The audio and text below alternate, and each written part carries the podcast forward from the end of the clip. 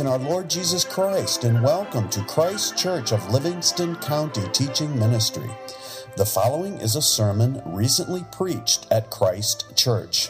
We trust you will be edified and ministered to by the Holy Spirit through this message. We're going to look at Psalm 127 today, which I just read. And we have a glorious psalm before us to look at and to go through. It is a psalm of faith before us. In history, this is one of the Psalms of Ascent, sung by God's covenant people as they went up to Jerusalem in order to worship.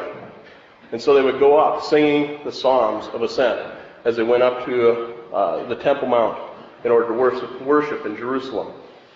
It is one of the Psalms that pointed the people toward Jerusalem, to the temple, toward the house of the Lord where God dwelt between the cherubim. Right? And it is also pointing us towards the model of our own homes, that God is to be in the center of our own homes as well. And this was part of the singing that based in people's minds the necessity of the Lord to build his house, for the necessity of the Lord to be the one who builds the house.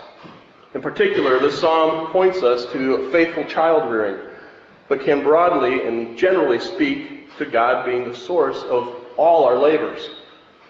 So it's specifically pointing to child rearing here.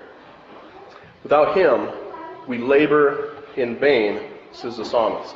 And that can apply to all of life. Without the Lord, we labor in vain. That concludes all of life and all our endeavors. We need to have a theocentric view of the world, that God is central. That is the way that Christian life and community ought to be. But as we look around us, we see much laboring apart from resting in the Lord. We see a lot of labor apart from resting in God. We see many who labor and work and toil, who rise up early, as the psalmist says, who sit up late, who in all this find no satisfaction and peace, and they end up eating the bread of sorrows, as the psalmist says there. And that's because we have a crisis of faith in our nation. We have a crisis of faith in our nation today, and a crisis of faith even in the church at large around us. When we look around us, we see starkness. We see a lot of labor, but not a whole lot of trusting in the Lord. Since I've become a pastor and interact more with people on a pastoral level, I'm amazed at how little the basic gospel of Christ, the good news, isn't even understood. The basic gospel oftentimes is not even understood. As you ask people some very basic questions, they look at you blankly. This is a crisis of faith that needs to be remedied from the pulpits and taught within the church and taught within the homes. We need to be gospel oriented people. This is especially startling when, when, startling when we understand the passage in Hebrews that we read this morning. Hebrews 11:6, which says, "Without faith, it's impossible to please God." So we have people that don't understand the gospel. How can they be pleasing the Lord? Where is their faith? Faith is central to our lives as Christians. Again, if you want to look at Hebrews 11:6 again, find some instruction for us. It says, "But without faith it is impossible to please him, for he who comes to God must believe that he is, and that he is a rewarder of those who diligently seek him." That is very instructive to us. Two things we must understand about pleasing God in faith. We must first understand by faith that He is. That He is. That He exists. That He is the foundation of all things. That He is all powerful, all knowing, omniscient. That He is who He says He is in His Word. As He has revealed Himself in His Word, we need to believe that. We must believe that He is. And second, that He rewards those that diligently seek Him that he is the rewarder of those who diligently Seek Him. This is the backdrop of looking at Psalm 127 today. The necessity of faith and child rearing, and that God is the rewarder of child rearing and faith. But you see, we need to have faith in our lives and in the rearing of our children. But we like to work for things. We like to labor for things. We like checklists. So give me the checklist. And I've heard people say that to me. Just give me the checklist on what I need to do to raise my family correctly. And then I'll check them all off, and then I have the perfect family. Right? We like that. We like to fill in boxes. It's easy for us to do that.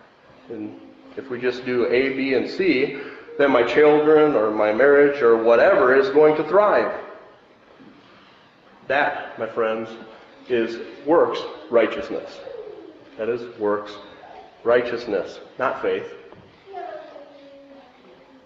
But God is not the God of the lists.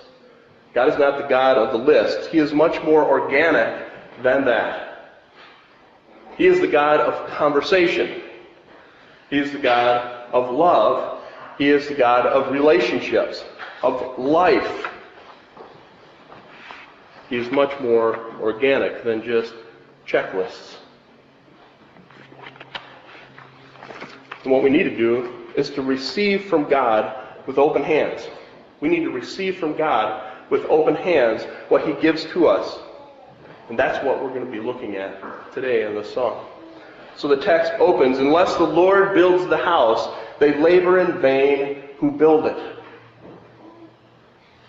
Men know that they must work. Men know that they must work, and men do so in order to provide for their households food and clothing and shelter. We understand that we need to be people who are diligent, that we are workers. Not everybody understands that because we look out and see some very lazy people out there. But typically, men understand that if you're going to eat, you have to labor for your food. But without God and faith in Him, their labor is in vain, says the psalmist. Men must indeed work, but even our work must be done in faith. It must be done in faith. We see two great examples from Scripture one negative and one positive. We see men laboring in the building of the Tower of Babel, right? The men there bonded together in order to build a tower that would reach to heaven. And they did so in rebellion to God, didn't they? They bonded together. God had told them, God had told Noah, be fruitful, multiply, fill the earth, go out into the world and fill the earth after the flood. And these guys did the exact opposite. They said, let's come together so that we are not dispersed over the whole face of the earth. Let us build this tower to heaven. In other words, let us lift up ourselves as God. They did not believe that God is. They did not believe that God is. They had no faith in God. They were in defiance to Him. They were in rebellion to Him. They weren't relying on Him. They had no faith in God. And it was impossible for them to please God like that. It was impossible for them to please God. And they labored in vain, didn't they? We don't know how big that tower got. But they labored for it. They were laboring for it and building it. And it all came to an end, didn't it? They labored in vain. All of that was in vain. It was vanity for them to do so apart from God. It came to an end because they did not trust in the Lord. Solomon is the positive example. Solomon built the temple, and he did so by faith. He saw that God builds this house. In fact, if you look at this psalm, it says a song of ascents of Solomon of Solomon. Solomon wrote this psalm perhaps with this very thing in mind that God builds the house. he wrote this very psalm to express that. He understood that he must rest in the goodness of God by faith. He may labor, and men must labor, but God builds the house. That is living by faith. And in doing so by faith, God even used the resources around Solomon, even from the pagan empire of Hiram, the Phoenician, out in Tyre. And they used the resources of the land of Lebanon and the cedars of Lebanon, and they brought all those things down. God was gracious to them. God was building the house, and He was even using those pagan nations around. Solomon had the great example of his father, David, in that. David sought to build a temple. You remember that? David sought to go out and build a temple. He wanted to do that. And yet God told him no. He was stopped by God. David could have continued, you see. David could have said, Well, I'm going to do it anyways because I really want to honor you, God. I want to honor you, Yahweh, and I'm going to build this temple for you. But you see, God had stopped him. God said, No. If he had gone on and continued on in his own strength, it would have been in vain. It would have been vanity for him to do so. But David trusted God. He opened his hands toward God and rested in Yahweh to build the temple through his son. He rested in the promises that God gave him. Both Solomon and David understood that apart from the Lord, apart from Yahweh, all labor is vanity. It is like grasping the wind, as Solomon says in Ecclesiastes. Grasping the wind. Try and grasp the wind. Go outside after today, walk outside and you feel the wind and try and grab a hold of it and hold it. It's kind of hard to do that, isn't it? You can't do that. That's what a life of faith, life without faith, is like. It's like grasping the wind. And they understood this because they believed God and they believed that He is. Their focus, the object of their work, was God, not the house itself.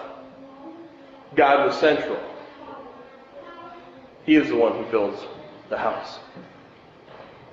They believe that God is self existent, all powerful, that He is creator, that he creates ex nihilo out of nothing. And so, what does that have to do with child rearing? That the source of faithful child rearing is faith in God who is. Faithful child rearing is faith in God who is. He builds the house, He supplies the materials.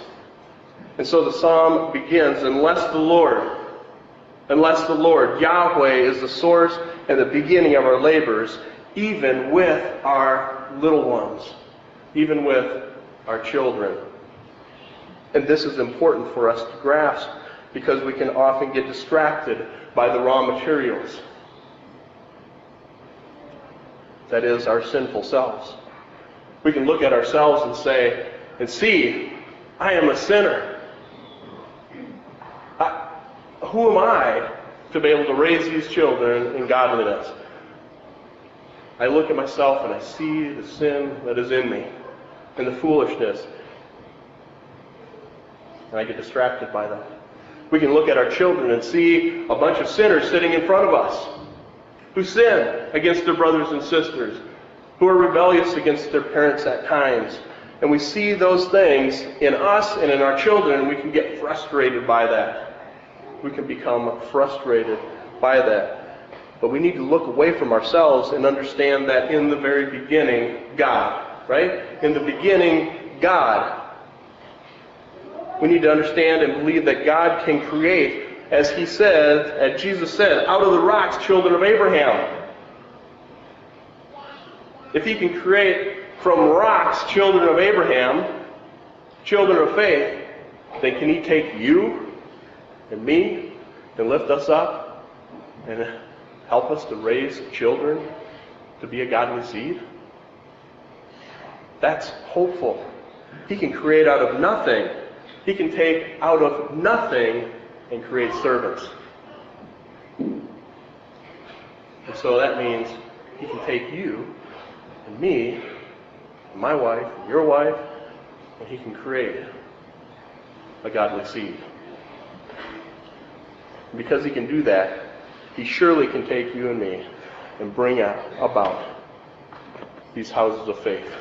That is hope.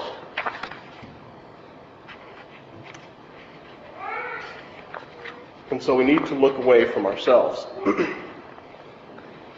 we need to look to God, and we need to believe that He is. And then as we labor, as we surely must, because faith without works is dead.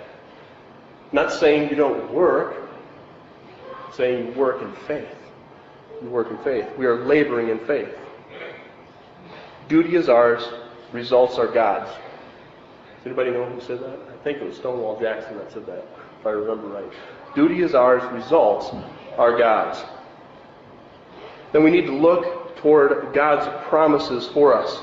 Again, it is the Lord who builds the house. We need to have that ingrained in our minds. It is the Lord who builds the house. And the Lord guards the city. We aren't protected, you see, by the watchmen on the walls of the city looking out for the enemy and then having enough time to raise the alarm so we can all gather together and fight. That might be a means that the Lord uses, but it is the Lord who guards the city. It is the Lord who guards the city. The watchman is simply a means.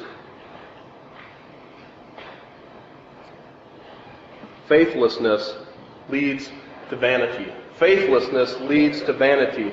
Again, to grasping after the wind, grasping after the vapors, trying to grab the wind. That's faithlessness. It is vain to build apart from faith in the Lord. It is vain to think that you can protect the city apart from the Lord. And as the psalm goes on, it is vain to exert oneself by rising early and sitting up late apart from the Lord. You can rise up early, you can stay up late, but if you're doing that apart from the Lord, again, it is vain. The psalmist gives us the answer.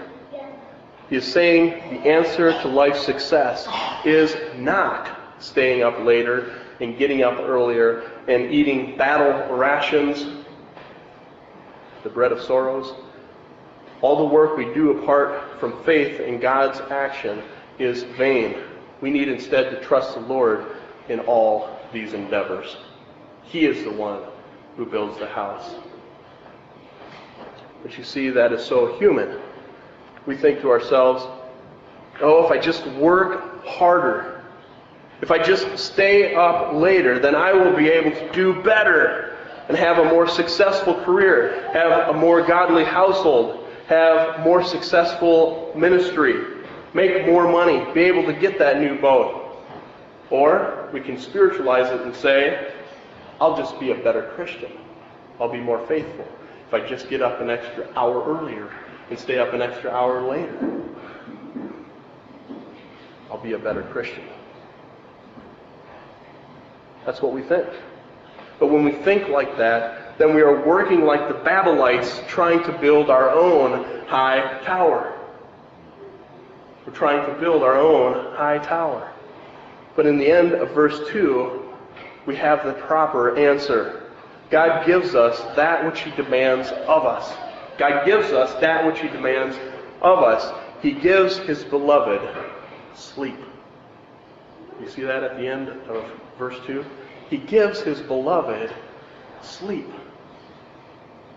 He's talking about rising up early and staying up late. He says, no, the Lord gives his beloved sleep. He commands us to love him, and then he gives us that love for him. And that's the great thing about God.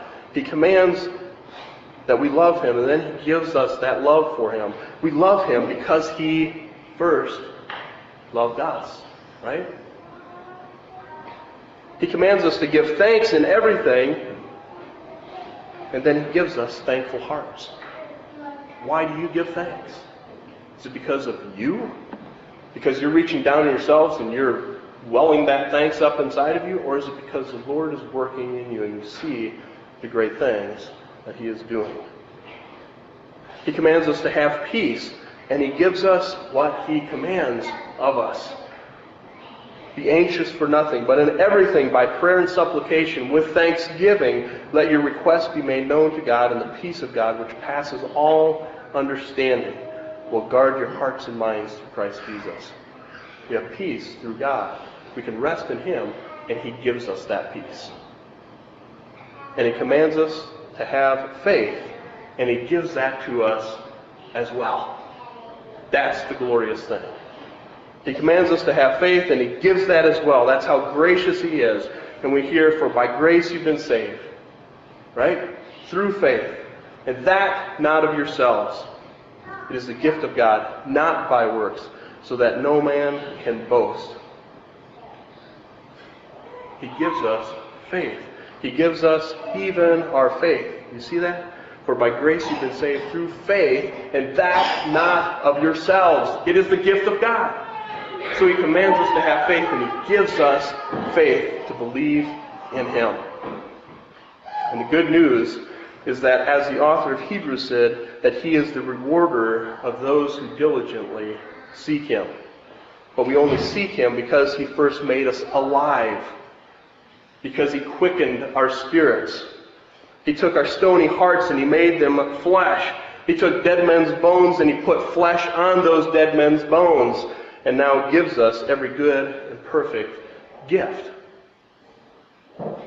That's how gracious and kind He is. But you see, we are all good Pelagians. We are all good Pelagians at heart. And immediately we want to go to works. And we cry out, Yes, that's all great, but what do I need to do? What do I need to do? I need to have more faith. Okay, then I need to work harder. I need to stay up later. I need to rise up earlier in the morning, and then I read the Bible, and then I'll have more faith. And I do, and I do, and I do, and I do. And I do. And where's the focus? Where is the focus? It's all about me again. I am doing, I am working, I am doing this, I am doing that. And that's making me a better Christian. But you see, faith comes from God. We need to look toward God and believe that He is. God gives His people what He requires of us. He gives His beloved sleep. Right at the end of verse 2. He gives His beloved sleep. And sleep here is a metaphor for faith. Okay? He's speaking in a metaphor for faith. In Psalm 3, David slept peacefully by faith. David slept peacefully by faith, as he's talking about in Psalm 3, even while his enemies raged all around him. David says, And I slept. He was trusting and believing God. He didn't have to worry. He knew that the Lord was there. He had faith and trusted in God. He knew that God is. Did that mean he didn't rise up and then fight them and he thought, well, God can fight the battle, I'll just go home? He didn't do that, did he? David did fight. Duty is ours, results are God's. The results are in the hands of the Lord, and David understood that. And because he understood that, he was able to sleep in the midst of his enemies. How about Jesus? Do you remember when he was in the boat and the storm was raging and all his disciples were fearing and scared and they were crying out to Jesus, Why don't you care for us, Jesus? Wake up! Because Jesus was asleep. And he was asleep because he knew who the Father is. And he knew who he is. He was sleeping and he was resting because of that. We are required to have such a faith that rests and sleeps in the Lord. And he gives that peace that passes all understanding. And we need to believe him. That's the good news. We believe him. We trust him. We can sleep because of him. And as Hebrews says, our faith is to believe that God rewards those that diligently seek him. Can we do that in ourselves? No, but God gives this to us, such faith. We need to remember this and be reminded of this.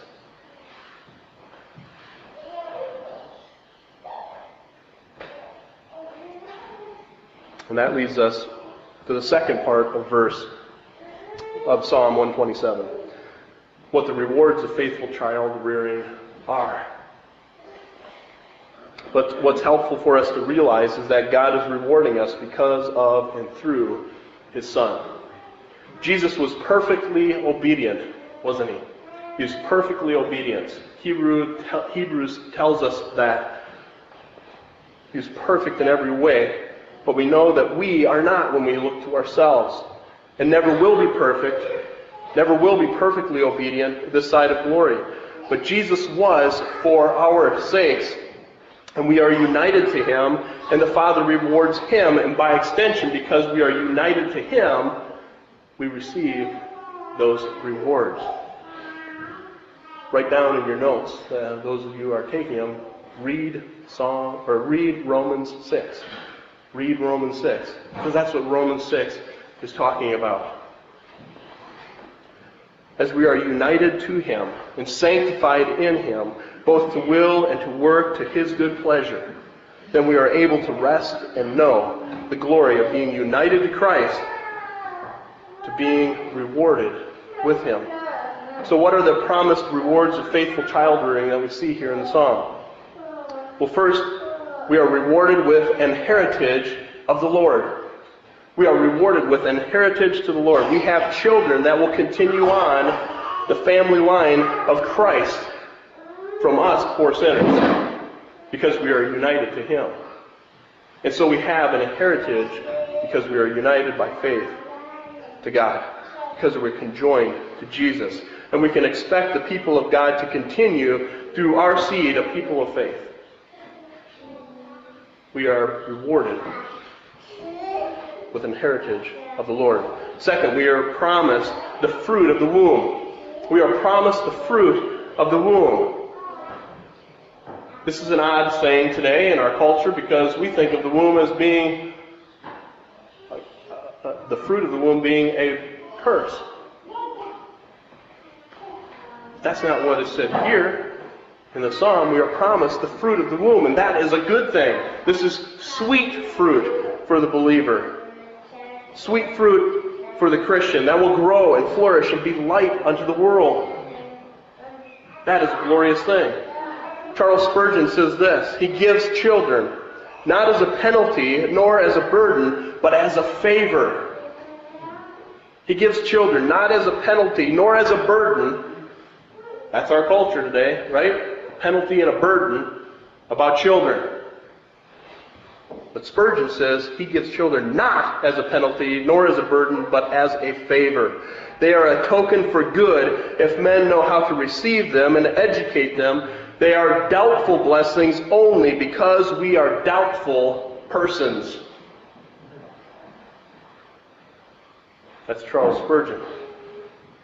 We are promised the fruit of the womb. Let us see the greatest possessions that we have are our children. God has entrusted these little precious children to us. Just like He said today. And that seed is going to continue growing. Third, we are promised that our children will be arrows in the hands of a warrior, like arrows in the hands of a warrior. The psalmist is talking about warfare here. How many times does the Bible talk about spiritual warfare? Over and over again, doesn't it? Waging war against the enemy. From the very first gospel message in Genesis 3:15, where we are told the seed of the woman will crush the serpent's head. That's warfare language. We are in a battle. And it goes on into the New Testament with Mary singing her Magnificat. Read the Magnificat of Mary and see that it is a battle song. To Paul telling us to put on the full armor of God in the midst of telling us to train up our children in the nurture, the paideia of God. We are about the business of fighting God's war, and He has invited us in as soldiers to fight for Him. And that is being done in part through our godly seed that Christ raises up from the loins of faithful parents. Parents are arrow makers. We are shapers of arrows. Anybody ever make any arrows? Maybe when you're a child, get those arrows. But those arrows that we made as children, when you flung them out, they would go, right? Because they weren't straight. They weren't straight. If you really make arrows, I've seen arrow making done when I used to do history reenacting. And it's quite a process. And they would use steamed wood. And they would take that wood and put it through this tiny hole. And they would go back and forth to make that arrow straight. It took time, it took patience, it took effort to make that arrow. And then they would take that arrow and they would harden it. And they would put a a, a sharp point on the end. They would fletch it so it flies straight, and all of those things. That's what's being said here. We are arrow shapers. It takes time.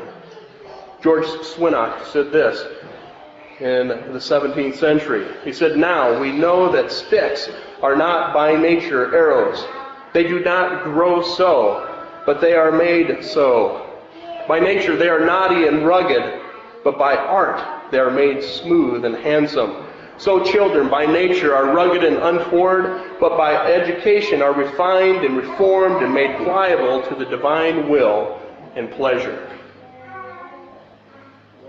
Making arrows out of knotty, K-N-O-T-T-Y, knotty and rugged. Of course, it could be naughty as well, and rugged sticks. Arrows are to be straight, they're to be sharp, they are to be launched, aren't they? And that is done once they are shaped correctly. Deuteronomy 6 speaks of the instruction of children and in the times when we lie down and when we rise up and when we walk along the way. All of life is to be education for our children, from the small, smallest moral baby that was just born, and the baby in the womb, and my wife, from that point on, we are instructing our children. We're instructing them in God's way. In God's way. Our children are to be arrows to go out and wage war.